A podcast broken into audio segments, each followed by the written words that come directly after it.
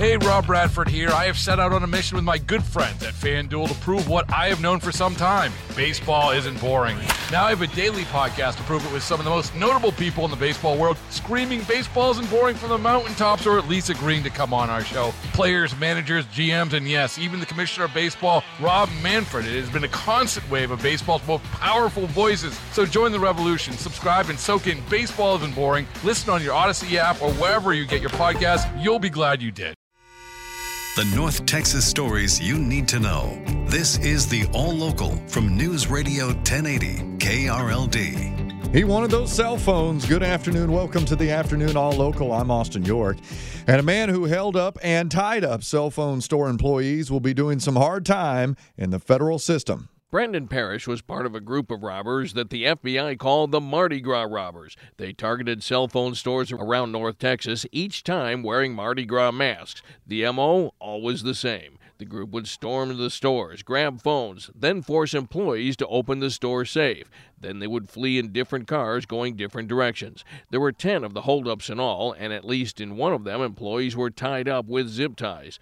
Parrish pleaded guilty to the charges. He was sentenced to 19 and a half years in federal lockup. From the 24 Hour News Center, LP Phillips News, Radio 1080 KRLD. If you know of a spot in Fort Worth that could use some attention, Historic Fort Worth would like to know about it. Historic Fort Worth opens its submission period for its 2023 Most Endangered Places. It's an annual list of sites threatened by things like vandalism, neglect, and natural deterioration.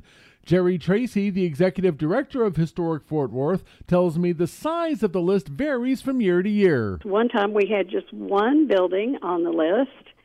And another time we've had eight on the list. While Historic Fort Worth does not provide funding for the rehabilitation of these sites, the publicity can be very beneficial in getting the much needed help.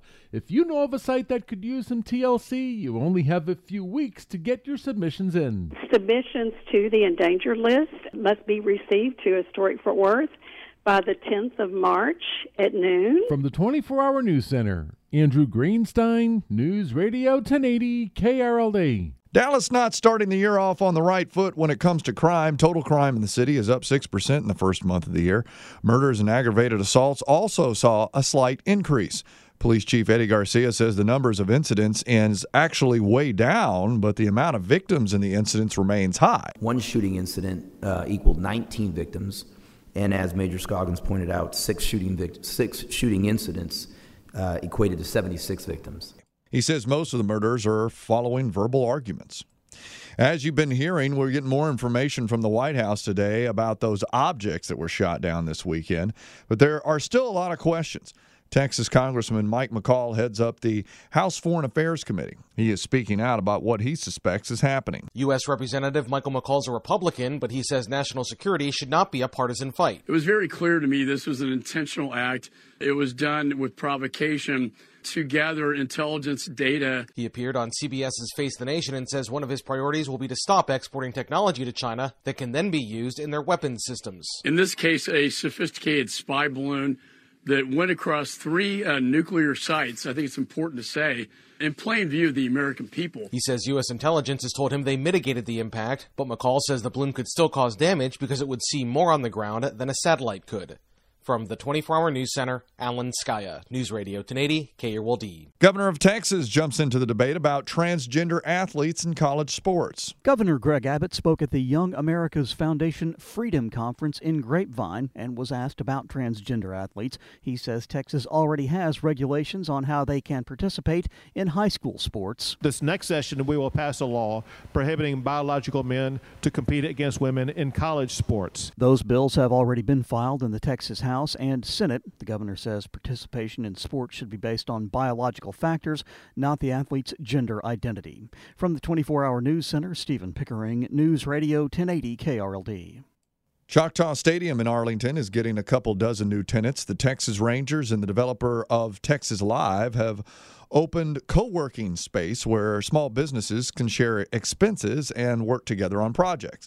Texas Rangers Chief Operating Officer Neil Leibman says 23 companies have already signed up for space in Spark, Arlington. Choctaw continues to grow as a destination for sports, entertainment, and now entrepreneurs.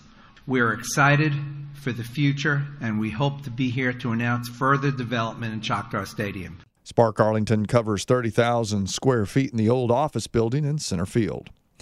And Philly fans, well, they're known to be rough, especially on their rival teams, and that means the Dallas Cowboys. Cowboys quarterback Dak Prescott, well, he felt this again during the Super Bowl last night. Prescott was introduced to the crowd as the Walter Payton NFL Man of the Year and promptly received quite a few boos from the Eagle fans in the crowd. Prescott says he expected that, but his main concern is to represent the award the way other Cowboys who've won it have. Which is Roger Staubach, Troy Aikman, and Jason Witten. These are men who I look up to and have learned so much from. Being recognized alongside of them, I will never take for granted, and it's something that I'll take pride in forever. I'm so grateful for the Dallas Cowboys organization, the entire Jones family, Emily Cruz Robbins, and the community relations team. They so generously inspire and help us change and give hope to our communities and encourage all of us who wear this jersey uh, to do the same. Prescott says the goal is to leave the world better than we found it. With your afternoon All Local, I'm Austin York. The All Local is updated three times a day. For the latest news, traffic, and weather, listen to News Radio 1080 KRLD. Visit KRLD.com, download the Audacy app, or ask your smart speaker to play 1080 KRLD. Hey, Rob Bradford here. I have set out on a mission with my good friends at FanDuel to prove what I have known for some time baseball isn't boring. Now I have a daily podcast to prove it with some of the most notable people in the baseball world, screaming baseball isn't boring from the mountaintops or at least agreeing to come on our show. Players, managers, GMs, and yes, even the commissioner of baseball, Rob Manfred. It has been a constant wave of baseball's most powerful voices. So join the revolution, subscribe, and soak in Baseball Isn't Boring. Listen on your Audacy app or wherever you get your podcast. You'll be glad you did. T-Mobile has invested billions to light up America's largest 5G network from big cities to small towns, including right here in yours.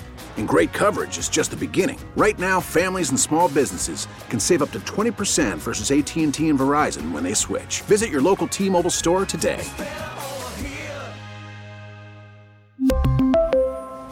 Plan savings with 3 lines of T-Mobile Essentials versus comparable available plans. Plan features and taxes and fees may vary.